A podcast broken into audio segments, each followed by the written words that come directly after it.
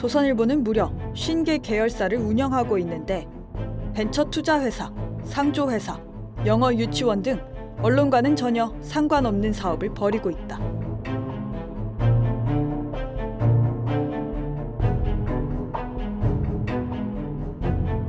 사주 일가가 대주주인 회사에 일감을 몰아주는 행위도 포착됐다. 그리고 TV조선의 사내 이사로 방상훈 대표의 둘째 아들인 방정오 씨가 지금 근무하고 있고요. 어, 그런데 에, 이 TV조선이 2018년과 2019년에 109억, 191억이라고 하는 막대한 외주 제- 제작 물량을 하이그라운드라고 하는 회사에 몰아줍니다. 그래서 하이그라운드라는 이, 이 실체가 불분명한 이 외주 제작사, 이 회사에 대해서 알아보니까 이 하이그라운드의 주식을 여기 보시는 것처럼 방정오 씨가 35.3%를 가지고 있습니다. TV조선의 사내 이사이기도 한 방정오 씨가 별도로 또 자기가 이 하이그라운드란 회사의 대주주가 된 것이죠. 그 어떻게 보면은 TV조선이라는 종편을 이용해서 방정오 개인이 막대한 이익을 추구할 수 있는 행위를 하고 있는 것입니다. 이거는 일반 재벌들이 하는 일감 몰아주기보다도 훨씬 더 어떻게 보면 죄질이 안 좋은, 죄질이 나쁜 일감 몰아주기라고 할 수 있었습니다.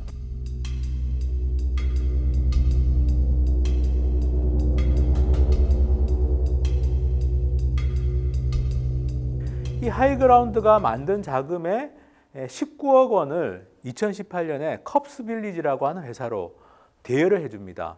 근데 정말 이상한 것은 2018년에 빌려줬는데 2019년 연말이 되니까 이 19억 원은 전액 다 돌려받을 가능성이 없다.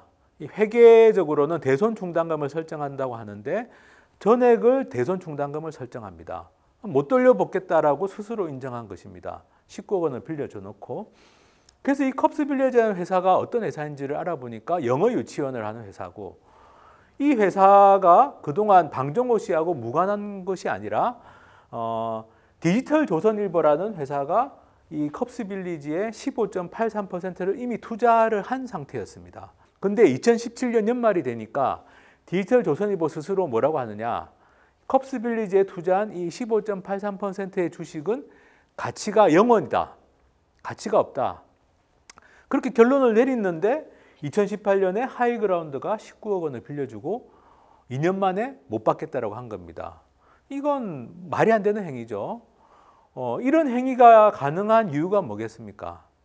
결국에는 이 방정오라는 하이그라운드 대주주가 어떤 이유에선가 컵스 빌리지에 돈을 빌려주는 어떤 의사결정을 아마 했을 것이고 그리고 방정오는 사실 디지털 조선일보가 이미 투자해서 이미 투자에 실패해서 투자 가치가 0원이라고 평가한 것도 모를 리가 없습니다. 근데 2018년에 19억 원을 빌려주고 제대로 된 담보도 없이 빌려줘서 못 받겠다라고 된 거죠. 그러면 이거는 우리나라 법 체계상 이거는 명백하게 업무상 배임에 해당이 됩니다.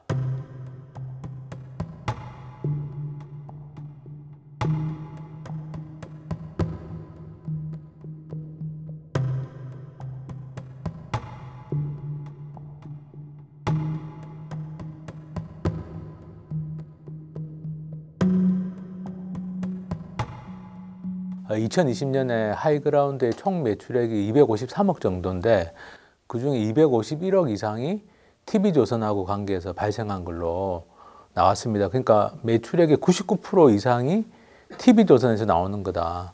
그러면 뭐 이거는 일감 몰아주기 사례 중에서도 너무나 명백하고 너무나 노골적인 사례가 아닌가. 그래서 공정거래위원회가 지금 조사를 계속 이제 뭐 시간을 끌고 있는데 그 사이에도 이렇게 일감 몰아주기는 계속 해왔다라는 게 굉장히 어떻게 보면 좀 재질이 나쁘다고 할 수 있는 그런 상황입니다. 사실 이건 누, 누가 봐도 명백한 일감 몰아주기라서 아마도 이제 2021년에는 어, 행태가 좀 바뀌지 않을까 싶습니다. 그래서 어, 지금까지와처럼 TV조선에게만 일방적으로 의존하는 구조에서 아마 벗어나는 듯한 모양새를 만들려고 할 것 같은데 그렇기 때문에 더더욱 그 신속하게 공정거래위원회 조사가 필요하고